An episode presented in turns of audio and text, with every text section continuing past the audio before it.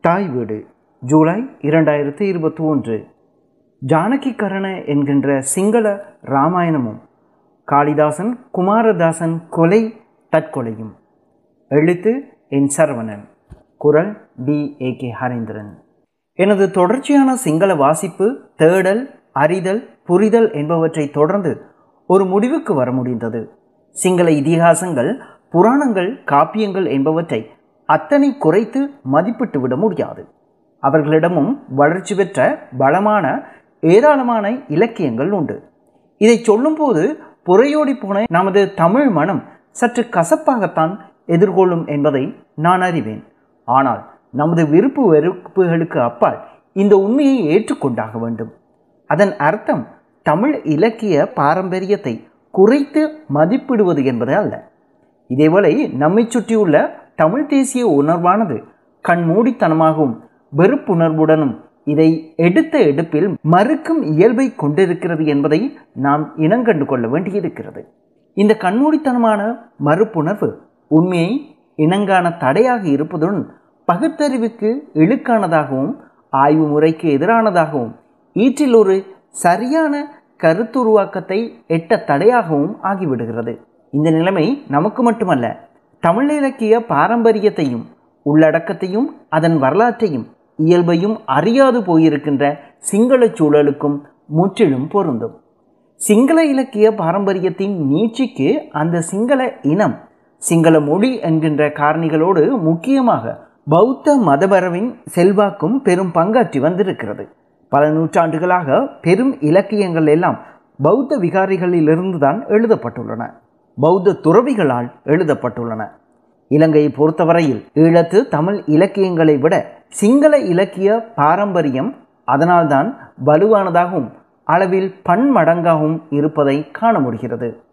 பௌத்த துறவிகளின் பணியே பிகாரிகளிலும் காடுகளிலும் குகைகளிலும் இருந்தபடி தியானிப்பதும் போதிப்பதும் அவர்களின் அன்றாட கடமைகளில் அங்கமாக இருந்தாலும் கூட எழுதுவதும் வாசிப்பதும் இன்னும் ஒரு முக்கிய அங்கமாக நாளாந்தம் இருந்து வந்திருக்கிறது. எனவே ஏராளமாக எழுதி குவித்திருக்கிறார்கள். ஓரிடத்தில் எழுதப்பட்ட ஓலைச்சுவடி அவற்றின் முக்கியத்துவம் கருதி வேறு விகாரிகளில் மீளவும் பிரதி செய்து படியெடுத்து வைக்கும் மரபு இருந்தது. எனவேதான் மகாவம்சத்தின் பிரதி வேறு பல விகாரிகளிலும் கண்டெடுக்கப்பட்டன. அதுபோல பௌத்த திரிபீடகவின் பிரதிகள் பல நாடெங்கிலும் இருந்து கிடைத்தன. தமிழில் சைவ கோயில்களில் இருந்திராத பாரம்பரியம் இது. இலங்கையில் சமண ஜைன பௌத்த மரபில் மாத்திரமே இப்படி வாசிப்பும் எழுத்தும் அவற்றின் இன்றியமையாத மரபாக இருந்து வந்திருக்கிறது. துரதிர்ஷ்டவசமாக இனத்துவ முருகல்களால் இந்த குட்டித்தீவின் மண்ணின் மைந்தர்களாக தமிழர் சிங்களவர்கள் இரு சாராரும் பண்பாட்டையும் நாகரிகத்தையும் வரலாற்றையும் இலக்கியங்களையும் பரஸ்பரம் பகிர்ந்து கொள்ளும் மரபை கைக்கொள்ளாத கூட்டங்களாக துருவமயப்பட்ட வளர்ச்சி போக்கை கடந்து வந்திருக்கிறார்கள். இதில் விதிவிலக்குகள் இருக்க முடியும். ஆனால் இங்கு நான் குறிப்பிடுவது போக்கு பற்றியது உறுதியான மரபு பற்றியது. இத்தகைய இலக்கிய படைப்புகளின் போது இந்தியாவிலிருந்து வந்த இலக்கியங்களின் பாதிப்பும் இல்லாமல் இல்லை. வட இந்திய பௌத்த ஜாதக கதைகள் பல அவற்றின் மூலத்தை குறிப்பிடாமலே சிங்களத்தில் சிங்கள இலக்கியங்களாக பதிவாகியுள்ளன. அது மட்டுமின்றி புவியியல் ரீதியில் கிட்டிய தேசமாக தமிழகம் இருந்ததால் இலங்கைக்கு தமிழகத்திலிருந்து தமிழ்மொழி இலக்கியங்களும் சிங்கள இலக்கியங்களில் கலந்திருக்கின்றன. சில இலக்கியங்கள் தமிழ்தான் இதன் மூலம் என்று குறிப்பிட்டாலும் சில தழுவல்கள் தமிழிலிருந்து பெறப்பட்டதாக குறிப்பிட்டதில்லை. பிற்காலத்தில் பன்மொழி அறிந்த அறிஞர்களால் தான் அவற்றின் மூலம் எவையென கண்டுபிடிக்கப்பட்டிருந்தன. மகாவம்சத்தில் எல்லால மன்னனை மகாநாமதேரர் மிகவும் சிறந்த நீதி தவறாத மன்னனாகவும் ஒழுக்க சீலனாகவும் பதிவு செய்திருப்பதை காணலாம். அதற்கு சான்றாக அதில் ஒரு கதை உண்டு. அதாவது நீதி தவறாத இல்லாத மன்னன் தன் படுக்கை அறையில் ஒரு மணியை தொங்கவிட்டிருந்தான் அந்த அரண்மனைக்கு வெளியே தொங்கவிடப்பட்டிருந்த ஒரு கயிற்றுடன் இணைக்கப்பட்டிருந்தது. மன்னனின் மகன் சென்ற தேரால் ஏற்றப்பட்டு கன்று ஒன்று கொல்லப்பட்டதாயும் நீதி வேண்டி தாய்ப்பசு மணியை ஒழித்தது. நிகழ்ந்ததை அறிந்த மன்னன் தன் மகனையும் அவ்விதமே தேரால் ஏற்றி கொள்ளுமாறு தீர்ப்பளித்ததாகவும் மகாவம்சம் குறிப்பிட்டிருக்கிறது.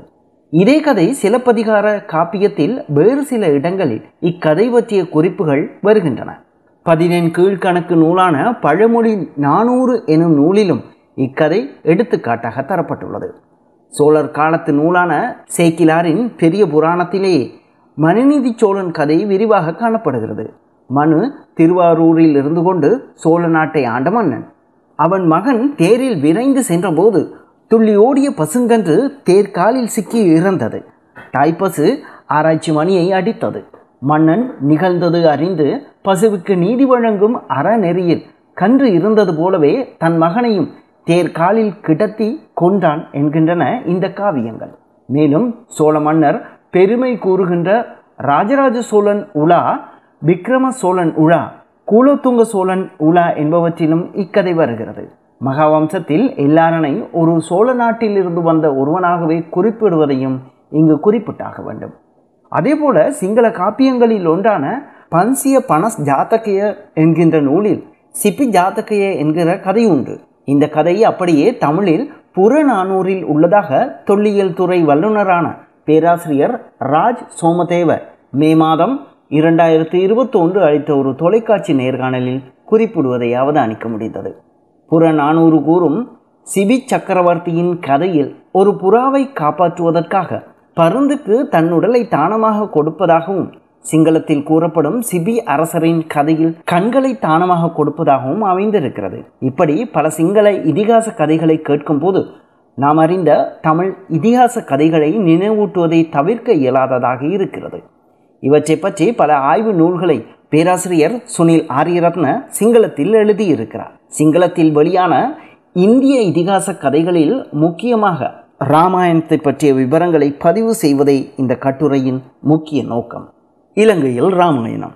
ராமாயணம் பற்றிய தேடல்கள் இலங்கையில் உயிர்த்த காலம் பத்தொன்பதாம் நூற்றாண்டின் இறுதி பகுதியில்தான். ஆங்கிலேய அறிஞர்களின் இலக்கிய வரலாற்று தேடல்களின் மூலம் அது நிகழ்ந்தது எனலாம்.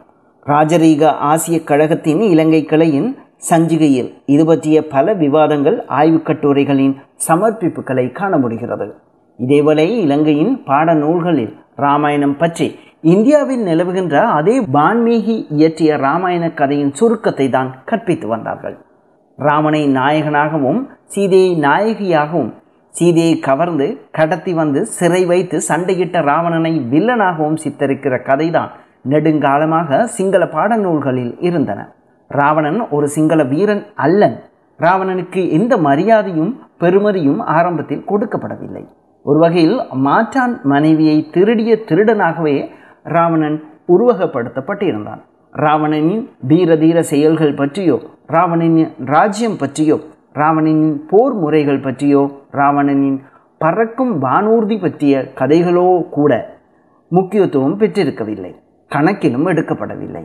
ஆனால் ஆனால் ராவணனை சிங்களத் தலைவனாக புனையும் முயற்சிகள் சில தசாப்தங்களாக இலங்கையில் தலை தூக்கி இருப்பதை காணலாம். இலங்கை முழுவதும் சிங்கள பௌத்த நாடென உறுதிப்படுத்துவதற்கும் வடக்கு கிழக்கு பகுதிகளில் ராவணன் பற்றி நிலவும் வாய்மொழி வரலாற்றையும் தொல்லியல் நம்பிக்கைகளையும் சுவீகரிக்க ராவணன் சிங்கள தலைவனாக இன்று ஆக்கப்பட்டுள்ளான். இலங்கையின் பிரபல நாடக ஆசிரியர் ஜோந்த சில்வா ஆயிரத்து எண்ணூற்று எண்பத்து ஆறில் முதற் தடவையாக ராமாயணத்தை இலங்கையில் மேடையேற்றினார். அந்த ராமாயண நாடகத்தின் பிரதி பல ஆண்டுகளாக மேடையேற்றப்பட்டு வந்தது. அந்த பிரபலமான ராமாயண கதை இலங்கையின் சுயத்துக்கு இழுக்கு என்று ஹெல ஹவுல என்கின்ற இயக்கம் தீர்மானித்தது. ராமாயணத்திற்கு மாற்றாக அவர்கள் சக்விதி ராவணா என்கின்ற ஒரு நாடகத்தை இயக்கினார்கள். அது ஆயிரத்தி தொள்ளாயிரத்து நாற்பத்தி ஆறு முதன் முதலில் மேடையேற்றப்பட்டது. சிங்கள சமூகத்தில் பிரசித்தி பெற்ற இந்த நாடகம் இன்றும் ஆயிரக்கணக்கான தடவைகளுக்கு மேல் மேடையேற்றப்பட்டு வருகிறது. ராமாயணத்தின் தீர்வு வடிவங்கள். பொழுநர்வை காலத்தில் காணப்பட்ட முக்கிய உரைநடை சிங்கள இலக்கியங்களில் ஒன்றாக கருதப்படுவது ஜானகி கரண இது ராமாயண கதையின் முழுமையான பெருதியாக இல்லாவிட்டாலும் அதன் தழுவலாக கொள்ளலாம். ராமாயணத்தை பொறுத்தவரையில் வான்மீகி எழுதிய மூல ராமாயணத்தை தவிர அதையொட்டி தமிழில் கம்பர் எழுதிய ராமாயணத்தை கம்ப ராமாயணம் என்கிறோம். அதேவேளை ராமாயணமானது இதுவரை முன்னூறுக்கும் மேற்பட்ட வித்தியாசமான பெருதிகள் உலக அளவில் இருப்பதை இன்று காண முடிகிறது. இதை பற்றிய பல ஆய்வுக் கட்டுரைகள் வெளியாகியும் உள்ளன. ஆக கம்பரின் ராமாயணம் என்பது அதில் ஒன்றுதான். சோழ பேரரசு உட்பட பல இந்திய அரசுகள் Burma Tibet Java Myanmar Thailand Laos Bengal Indonesia China Japan Philippines Cambodia Malaysia Vietnam போன்ற தென்னாசிய நாடுகள் வரை ஆக்கிரமித்து ஆட்சி செய்த வரலாற்றை நாம் அறிவோம். அப்படி அவர்கள் சென்ற இடமெல்லாம் கலாசார பண்பாட்டு புகுத்தல்களையும் செய்யவை செய்தார்கள். அப்படிப்பட்ட இடங்களில் அன்று மிகவும் பிரசித்தி பெற்றிருந்த ராமாயணமும் கொண்டு போய் சேர்க்கப்பட்டதில் நமக்கு ஆச்சரியம் இருக்காது. அவர்கள் அங்கு கட்டிய கோயில்களில் இராமாயண கதைகளை சித்திரங்களாக செதுக்கினார்கள். அங்கிருந்த இலக்கிய வடிவங்கள் மூலமும் அந்த காவியங்களை பரப்பினார்கள். பாரம்பரிய நாட்டார் கதைகள் மூலமும் இலக்கியங்களின் மூலமும் நம்பிக்கைகளின் மூலமும் இராமாயணம் செல்வாக்கு செலுத்தி வருகிறது. மேற்கு நாட்டு அறிஞர்களையும் கலைஞர்களையும் கூட ஈர்க்கிறது. ஏனெனில் இதற்கு ஒரு இலக்கிய காவிய பெருமதி உண்டு என்பது உண்மை. இது மாய மந்திர போர் காதல் பழிவாங்குதல் மற்றும் கதாநாயக வழிபாடு என ஈர்க்கிறது. செவிவழி கதைகளாகவும் ஓலைச்சுவடிகளிலும் ஓவியங்களிலும் அவை பதிவு பெற்றன. அப்படி இன்று பல இராமாயண நூல்கள் அவர்களின் மொழிகளிலும் கண்டுபிடிக்கப்பட்டுள்ளன. இந்திய மொழிகளிலும் வான்மீகி இராமாயணத்திலிருந்து ஆங்காங்கு வித்தியாசப்படுகிறது உள்ளடக்கத்தின் பல வெளியாகியுள்ளன உதாரணத்திற்கு தெலுங்கில் கோணபுத்த ரெட்டியின் ராமாயணம் தமிழில் கம்பனின் கம்ப ராமாயணம் அசாமில் மாதவ காண்டாலியின் சப்தகாண்ட ராமாயணம் பங்கள மொழியில் கிருத்திபாஸ் ஒஜாவின் கிருதிவாசி ராமாயணம் மராத்தியில் எக்நாத்தின் பவராத் ராமாயணா ஒரிசாவில் பலராம் தாஸ் தண்டி ராமாயணா அவதியில் துளசிதாஸ் ராம் சரிதமனாஸ் மலையாளத்தில் துஞ்சத்து எழுதுச்சனின் அத்தியாத்ம ராமாயணம் என்பவற்றை சிறந்த உதாரணங்களாக குறிப்பிடலாம். இவற்றில் பல பிரதிகள் அப்படியே ராமாயணத்தை முழுமையாக ஒத்தவை அல்ல. ராமாயண கதையின் சாயலை கொண்ட கதைகளாக பல உள்ளன. உதாரணத்திற்கு இலங்கையில் பெசந்தர ஜாத்தகைய தசரதர ஜாத்தகைய போன்றவற்றை குறிப்பிடலாம். இவை பாணி மொழியில் எழுதப்பட்டவை. இதேவேளை Ilangai Thailand Laos Cambodia Burma போன்ற நாடுகளில் இவை பெரும்போக்கு இலக்கியங்களாக உள்ளன. பாலியில் மட்டுமன்றி உள்ளூர் மொழிகளிலும் உள்ளன. தசரத ஜாத்தகே நேரடியாக ராமாயண கதையிலிருந்து வந்தது என்பதை புரிந்து கொள்ள முடியும். பன்சிய பனஸ் ஜாத்தகியவிலும் இதனை சுருக்கமாக விளக்கியிருக்கிறார்கள். பௌத்த போதனைகளின் வாயிலாக நீள்கின்ற கதைகளாக இருக்கின்றதும் பௌத்த பாணியில் கூறப்படும் பௌத்த இராமாயணங்களாக தசரத ஜாத்தகம் அனுமகம் ஜாத்தகம் தசரத கதனம் என்பவை காணப்படுகின்றன. அதுபோல ஜைன ராமாயணங்களாக விமலசூரி பௌத்த சரிதம் சங்கதாசர் வாசுதேவ ஹிண்டி இரவிசேனர் பத்ம புராணம் குணபத்ரா உத்ரபுராணம் சுயம்புதேவர் பௌத்த சரிதம் ஸ்ரீலங்கர் சொப்பன மகாபுருஷ தரிசனம் பத்ரேசுவாரர் கக்காவலி என்பவையும் நம்மால் அடையாளம் காண முடிகிறது. வேறு நாடுகளில் காணப்படும் ராமாயணங்களை இப்படி வரிசைப்படுத்தலாம். கம்போடியாவில் ரின்கர் தாய்லாந்தில் ராமகியன் லாவோஸில் பிரலாக் பிரலாம் பர்மாவில் யமசாஸ்டாவ் மலேசியாவில் ஹிகாய் செரிராமா. இந்தோனேஷியா மற்றும் ஜாவாவில் கதாவின் ராமாயணம். பிலிப்பீன்ஸில் ராஜ மகாந்திரி என்ற பெயரிலும் ராமாயண கதை சொல்லப்படுகிறது. ஈரானில் தாஸ்தான் இ ராம் ஓ சீதா. ஸ்ரீலங்காவில் ஜானகி ஹரன். ஜப்பானில் ராமயண்ணா அல்லது ராமன் சோ சீன திபேத்தில் யுனான். இவ்வாறு ராமாயணத்தின் பல வடிவங்களை பற்றிய ஆய்வுகளை திறந்து விட்டதில் ராமானுஜனுக்கு முக்கிய பங்குண்டு. அவர் எழுதிய முன்னூறு ராமாயணங்கள் மொழிபெயர்ப்புகளின் ஐந்து உதாரணங்களும் மூன்று எண்ண கருக்களும் என்கின்ற ஆய்வுக்கட்டுரை கட்டுரைதான் இதை பற்றி ஆய்வு பரப்பை மேலும் விரிவுபடுத்தியது எனலாம். தசரத ஜாத்தகைய தசரத ஜாத்தகவில் தசரத மன்னனுக்கு மூன்று பிள்ளைகள். ராமன் லக்மணன் சீதை. மூத்த ராணியாரின் இறப்பை அடுத்து அடுத்த நிலையில் இருந்த இரண்டாம் தர மனைவி ஆதிக்கம் செலுத்த முற்படுகிறார். தசரத மன்னனிடம் தனது மகன் பரதனுக்கு எதிர்காலத்தில் முடிசூட்டப்பட வேண்டும் என்று பரதன் ஆறு வயதாக இருந்தபோதே கூறுகிறார். தசரதன் அதனை மறுக்கிறான். அந்த மறுப்பின் காரணமாக தன் இளவரசர்கள் இருவரும் ராணியால் கொல்லப்படக்கூடும் என்றும் அவர்களின் உயிருக்கு ஆபத்து இருப்பதையும் உணர்ந்து கொண்ட தசரதன் தான் மரணிக்கும் வரை அவர்களை அங்கிருந்து வெளியேறி பாதுகாப்பாக வாழும்படி பணிக்கிறான். அவர்களோடு சகோதரி சீதாவும் வெளியேறுகிறார் மன்னன் பன்னிரண்டு ஆண்டுகள் வாழ்வார் என சோதிடர்கள் கூறியதால் பன்னிரண்டு ஆண்டுகள் அவர்கள் வனவாசம் அனுபவிக்கிறார்கள். பரதன் அவர்களை வேட்டையாட தேடிச் செல்கிறான் என்று நகருகிறது கதை. இதில் சீதை ராமனின் மனைவி அல்ல மாறாக சகோதரி. மேலும் ராவணன் என்கின்ற பாத்திரம் இல்லை. ராமாயணத்தின் முற்பகுதி தசரத ஜாதகவையில் காண முடிகிறது கதையும் அவ்வளவு பெரிய கதை அல்ல ஆனால் இது ராமாயணத்தை வான்மீகி எழுதுவதற்கு முன்னரே வெளிவந்து விட்டதாக உரையாடல்களும் சிங்கள சூழலில் நடந்து வருவதை காண முடியும். ராமாயணத்தை விட பழமையான சூத்திரப்பீடக என்கின்ற பாலி மொழி பௌத்த ஜாதக கதையில் இது காணப்படுகிறது. சமூக வலைத்தளங்களில் சிங்கள மொழியில் இது தொடர்பில் நடக்கும் சில உரையாடல்களை இக்கட்டுரைக்காக கவனிக்க நேரிட்டது. ராமாயணமா அல்லது தசரத ஜாத்தகவையா காலத்தால் மூத்தது என்கின்ற விவாதம் பலமாக நடந்து வருவதை காண முடிகிறது. சிலர் தசரத ஜாத்தகவில் இருந்துதான் வான்மீகி அந்த கதையை விரித்திருக்கிறார் என்று வாதிடுவதையும் காண முடிகிறது. ராவணனின் பாத்திரம் அல்லாத தசரத ஜாத்தகே என்கிற இலக்கியத்தை சிங்கள தரப்பில் ஏற்றுக்கொண்டார். ராமணன் பற்றிய புனைவுகளையும் ஏற்றுக்கொள்ள முடியாது போய்விடும் என்பதையும் இங்கு சுட்டிக்காட்டுவது நல்லது. ராவணனும் இலங்கையும் இன்றியமையாத ராமாயணம் பற்றி ஆசிய ராஜரீக கழகத்தின் ஆய்வு சஞ்சிகையில் வெளிவந்த ஒரு கட்டுரையும் இந்த இரு காவியங்களையும் ராமாயணத்தோடு ஒப்பிட்டு ஆயிரத்து தொள்ளாயிரத்து எண்பத்து ஐந்தில் எழுதிய ஒரு கட்டுரையும் முக்கியமான ஆய்வு கட்டுரைகளாக கருதலாம். இலங்கையில் பெசாந்தர காவிய என்கிற பெயரில் சிங்களத்தில் இருக்கிறது. இலங்கையின் பல விகாரைகளில் ஓவியங்களாக இந்த கதை வரையப்பட்டுள்ளது. சிங்கள மக்கள் மத்தியில் இன்றும் இறந்தவர் வீடுகளில் முதல் ஏழு நாட்களும் விழித்திருந்து ஒப்பாரி புராண இலக்கியங்களை பாடுவார்கள். குறிப்பாக ஜாதக கதைகள் என்று கூறக்கூடிய கதைகளாக இருக்கும். அப்படி பாடப்படுகின்ற நூல்களை மலப்பொத்தை என்பார்கள். அவ்வாறான மலப்பொத்களில் அதிக பிரசித்தி பெற்றது இந்த வெசாந்தர காவிய என்கின்ற நூல். கண்டியிலுள்ள திகழ் தேவுர என்கின்ற விகாரையில் உள்ள இந்த கதையின் சுவரோவியம் பிரசித்தி பெற்றது. அந்த ஓவியம் ஆயிரத்தி தொள்ளாயிரத்து எழுபத்தி மூன்றாம் ஆண்டு முத்திரையாக வெளியிடப்பட்டது. கம்போடிய ராமாயணத்தில் ராவணனுக்கு இரண்டு மனைவிகள் முதல் மனைவி மட்டோல் கிரிட் இரண்டாவது மனைவி அகினட். சீதை பாத்திரமானது ராவணின் மகளாக காணப்படுகிறது.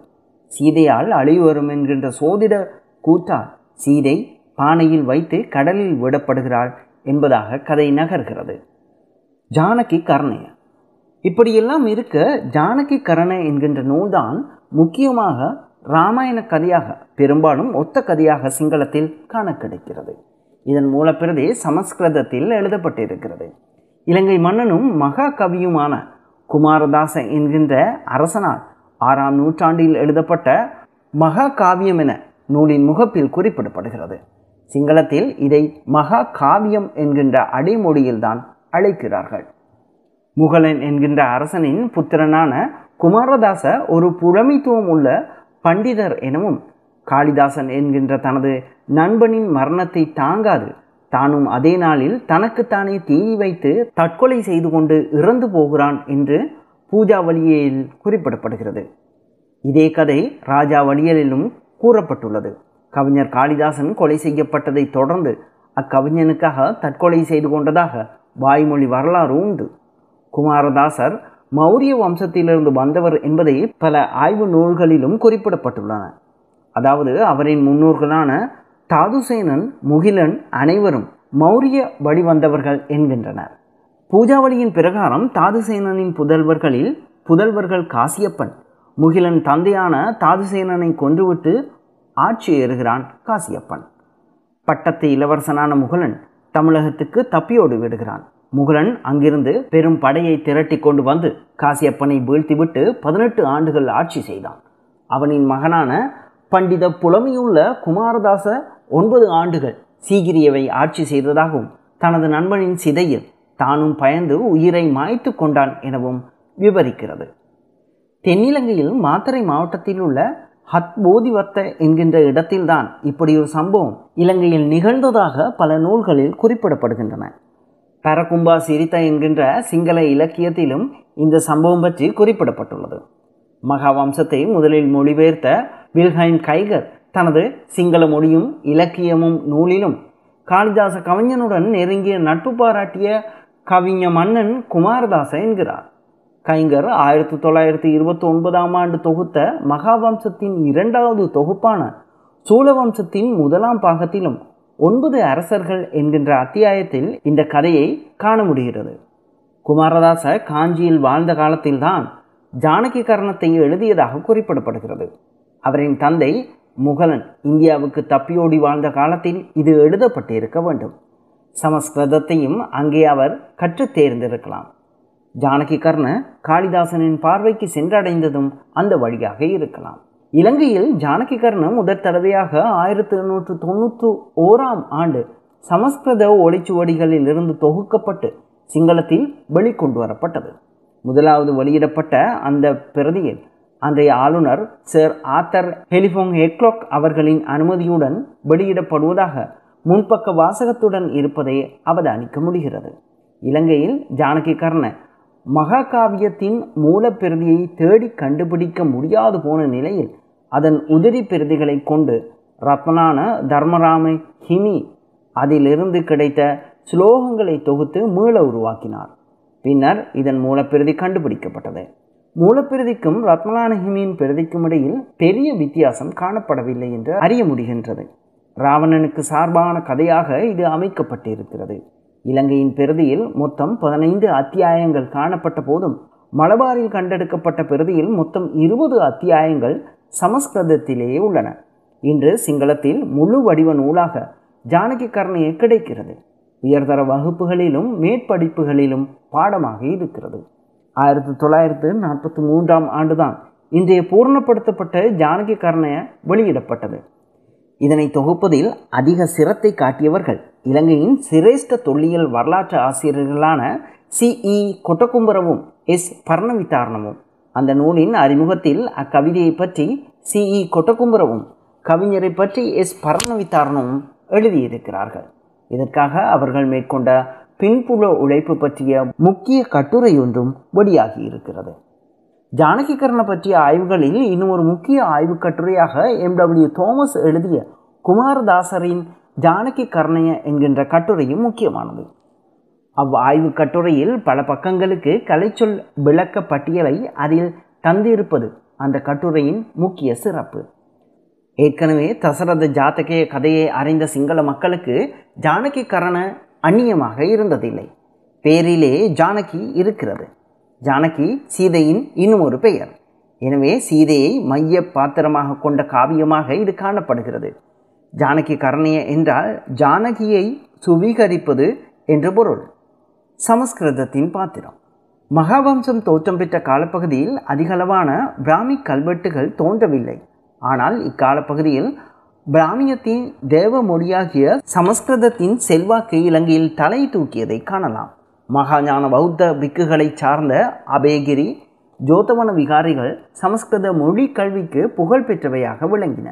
இக்காலத்தில் மகாவிகாரை பாலி மொழி மூலம் கற்பித்தல் நடவடிக்கைகளை தீவிரமாக மேற்கொண்டு வந்தது. ஆனால் குறிப்பிட்ட சில மன்னர்கள் சமஸ்கிருதத்தை ஆட்சி மொழியாகவும் விளம்பரங்களை மக்களுக்கு அறிவிக்கும் மொழியாகவும் பயன்படுத்தினர். உதாரணமாக மகாஞான கருத்துக்களை கூறும் குச்சவெளி கல்வெட்டு திரியாய் கல்வெட்டு போன்றன. சமஸ்கிருத மொழிகளிலே எழுதப்பட்டுள்ளன. மேலும் அன்றாதபுரத்தில் உள்ள விஜயராம எனும் இடத்தில் கண்டெடுக்கப்பட்ட பஞ்சவின் சதி சகஸ்திகா பிரபஞ்ச பாராமுதா போன்ற மகாஞான நூல்களில் உள்ள சமஸ்கிருத மொழி ஸ்லோகங்களின் பகுதிகள் பொறிக்கப்பட்டுள்ளன. இதே சமஸ்கிருத மொழியில்தான் சாரார்த்த சங்கீரகம் ஜாதகமாலா மட்டுமன்றி ஜானகி ஹரணமும் சமஸ்கிருதத்தில் எழுதின. இலங்கை தீவில் சமஸ்கிருத மயமாக்கலின் செல்வாக்கை தடுக்கும் நோக்கில் பல்வேறு வழிகளில் பாமர மக்களிடையேயும் பிக்குகளிடையேயும் நிலைவந்த சுதேச மரபுகளை தழுவிய பாலி மொழியின் இலக்கண இலக்கிய அமைதிக்கு ஏற்ப வரலாற்றையும் பௌத்த பண்பாட்டையும் வலியுறுத்தும் ஒரு பெருமதியான இலக்கியம் எழ வேண்டிய சூழ்நிலை நிலவியது. அதனை மகாநாம தேரர் மகாவம்சத்தின் மூலம் நிறைவேற்றினார் என்பதை நாம் அறிவோம். அந்த வகையில் சமஸ்கிருதத்தில் இலங்கை மன்னன் ஒருவரால் எழுதப்பட்டதாக அறியப்படும் ஜானகி கர்ணிய காவியம் இலங்கையின் இலக்கிய வரலாற்று பண்பாட்டில் முக்கியதொரு இலக்கியமாக கருதப்படுகிறது.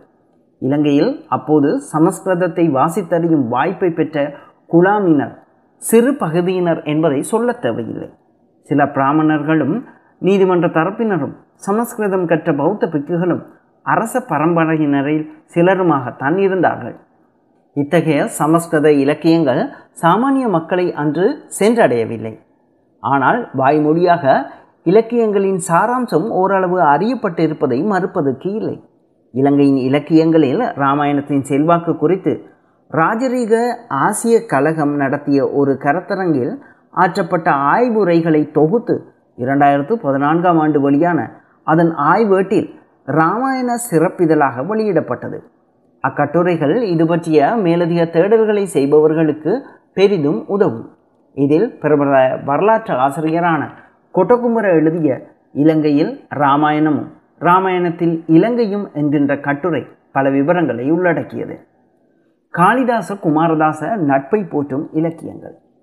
இந்திய வரலாற்றில் காளிதாசன் ஒரு முக்கிய கவிஞனாக போற்றப்படுகிறான். கிழக்கின் ஷேக்ஸ்பியர் என்று பல அறிஞர்கள் காளிதாசனை குறிப்பிடுகிறார்கள். காளிதாசனின் பூர்வீகம் வாழ்ந்த காலம் பற்றி சற்று முன்னுக்கு பின் முரணான தகவல்கள் உண்டு. காளிதாசன் ஹிமாலய பகுதிக்கு அண்மித்த உஜ்ஜயினி பிரதேசத்தைச் சேர்ந்தவர் என்றும் கூறப்படுகிறது. அதேவேளை வேறு பல நூல்கள் காஷ்மீரைச் சேர்ந்தவர் என்று குறிப்பிடுகிறது. சில நூல்களில் விக்ரமாதித்த பேரரசரின் சபையில் பாடி வந்த புலவன் என்றும் கூறப்படுகிறது. அதேவேளை வாழ்ந்த காலமும் கூட சத்ரகுப்தனின் காலப்பகுதியில் வாழ்ந்ததாக கூறப்படுகிறது. இதேபோல வேறு பல மூல ஆதாரங்களில் ஆறாம் நூற்றாண்டில் வாழ்ந்ததாக நம்பப்படுகிறது. அதேபோல காளிதாசன் என்கின்ற பெயரில் இன்னும் இன்னும் சில புலவர்கள் வெவ்வேறு காலங்களில் இருந்துள்ளார்கள் என்கின்ற தர்க்கமும் இருக்கிறது.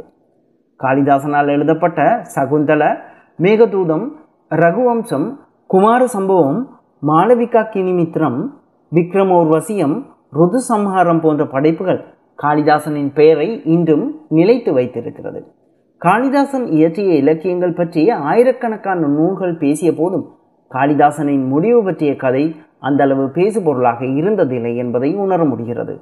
காளிதாசனின் முடிவு பற்றிய கதைகள் இலங்கையின் இலக்கியத்தோடு தொடர்புடைய ஒன்றாக இருந்ததாலோ என்னவோ இலங்கையின் இலக்கியங்களில் நிறையவே பேசப்படுகிறது. இலங்கை அரசனான குமாரதாசனின் மிகவும் நெருங்கிய நண்பன் என பல இலக்கியங்கள் கூறுகின்றன. காளிதாசனின் ரகுவம்ச காவியத்தால் ஈர்க்கப்பட்டவர் மன்னன் குமாரதாசன். மன்னர் குமாரதாசனின் ஜானகி கர்ணத்தால் ஈர்க்கப்பட்டவர் கவிஞர் காளிதாசன். காளிதாசன் இலங்கை வந்து குமாரதாசன் நெருங்கிய நண்பனாகிறார். இருவரும் நட்புக்கு இலக்கணமாக திகழ்கின்றார்கள். குமாரதாச மன்னனின் அந்த புற நாயகி ஒருத்தியும் காளிதாசனும் காதலிக்கிறார்கள் என்று அரசனின் ஒற்றன் தகவல் கூறுகிறான். கையும் களவுமாக இதை பிடிப்பதற்காக அந்த புறத்து மதிலில் குமாரதாச மன்னன் கவிதை வரிகளை எழுதி அதை பூர்ணப்படுத்துவோருக்கு எடைக்கு எடை சன்மானம் வழங்கப்படும் என்று அறிவித்து செல்கிறான். அக்கவிதையின் எஞ்சிய பகுதியை காளிதாசன் பூர்த்தி செய்கிறான். அந்த புறத்து நாயகி சன்மானத்தை தானே கவருவதற்காக காளிதாசனை கொன்றுவிட்டு தானே அதை பூர்ணப்படுத்தியதாக மன்னனிடம் அறிவிக்கிறாள். இதை பூர்ணப்படுத்தும் ஆற்றல் காளிதாசனுக்கு மட்டுமே இருப்பதை அரசன் அறிவான்.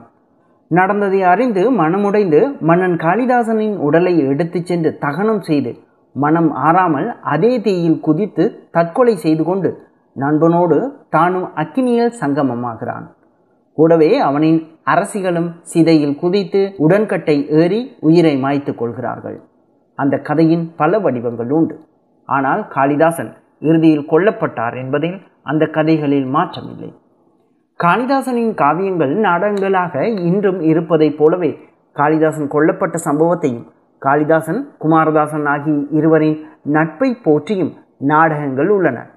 அவற்றில் முக்கியமானது மீராகாந்த் மனு விக்ரமன் ஆகியோர் எழுதிய அறிந்தேன் ஆனால் கண்டதில்லை என்கின்ற தலைப்பில் உருவாகிய நாடகப் பிரதி. அறிந்தேன் ஆனால் கண்டதில்லை என்பது குமாரமன்னன் எழுதி முடிக்காமல் காளிதாசன் முடிப்பதற்காக விட்டுச் சென்ற வரிகள். சிவாஜி கணேசன் நடித்த மகாகவி காளிதாஸ். இந்த கதையொட்டி திரைப்படங்கள் கூட வெளிவந்துள்ளன. தமிழ் சினிமா வரலாற்றில் முதலாவது பேசுபடம் ஆயிரத்தி தொள்ளாயிரத்து முப்பத்து ஓராம் ஆண்டு வெளியான காளிதாஸ் என்கின்ற திரைப்படம்தான். தமிழிலும் தெலுங்கிலும் ஒரே காலத்தில் வெளிவந்தது அந்த திரைப்படம்.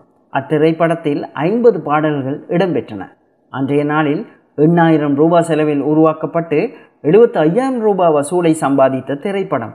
அழிந்து போன சினிமா பிரதிகளில் அதுவும் ஒன்று. ஆனால் இந்த திரைப்படத்தை விட அதிக தொழில்நுட்ப நேர்த்தியுடன் மகாகவி காளிதாஸ் என்கின்ற திரைப்படம் ஆயிரத்தி தொள்ளாயிரத்து அறுபத்தி ஆறாம் ஆண்டு வெளிவந்தது. இந்த திரைப்படத்தில் காளிதாசனாக சிவாஜி கணேசனும் அரசன் குமாரதாசனாக முத்துராமனும் நடித்திருப்பார்கள். இந்த திரைப்படத்தின் கே வி மகாதேவனின் இசையில் அமைந்த பாடல்கள் அன்று பிரபலமாக இருந்தது போல இன்றும் கேட்க இனிமையானவை.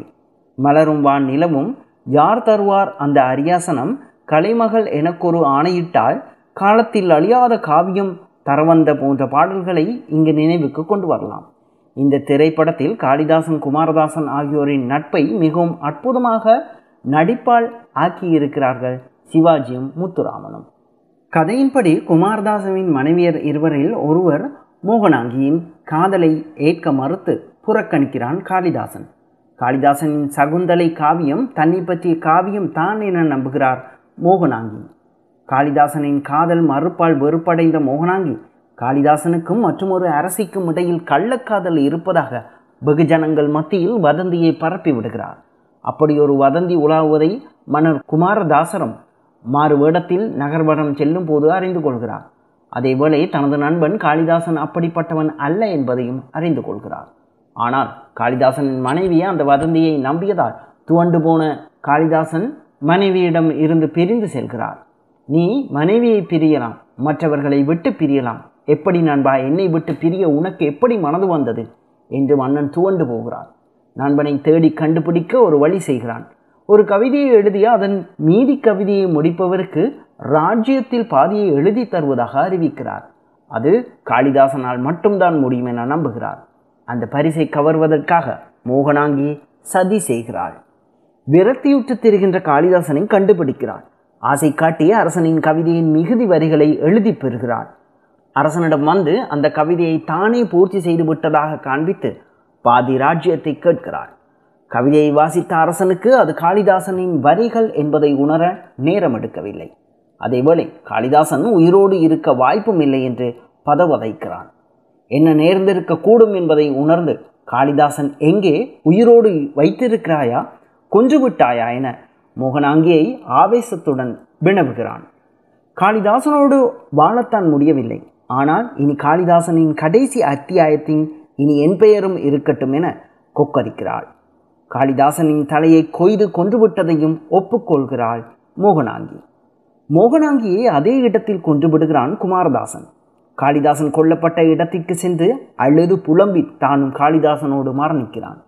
ஐம்பது வருடங்களுக்கு முன் வெளிவந்த இந்த திரைப்படத்தின் இறுதி காட்சியில் துண்டிக்கப்பட்ட சிவாஜியின் தலை பேசுகிற காட்சி படமாக்கப்பட்டிருக்கின்ற விதம் அற்புதம். ஜானகி கரணம் குமாரதாச காளிதாசன் பற்றிய தமிழ் திறனாய்வின் அவசியத்தை இந்த கட்டுரைக்கான தேடலின் போது அதிகம் உணர்ந்து கொள்ள முடிந்தது. ஜானகி கர்ண உள்ளிட்ட இராமாயணத்தோடு சம்பந்தப்பட்ட இலக்கியங்களின் உள்ளடக்கத்தின் ஒப்பீட்டு ஆய்வு தமிழில் கவனிக்கப்பட வேண்டிய மேற்கொள்ளப்பட வேண்டிய ஆய்வு என்பதை பரிந்துரை செய்யலாம்.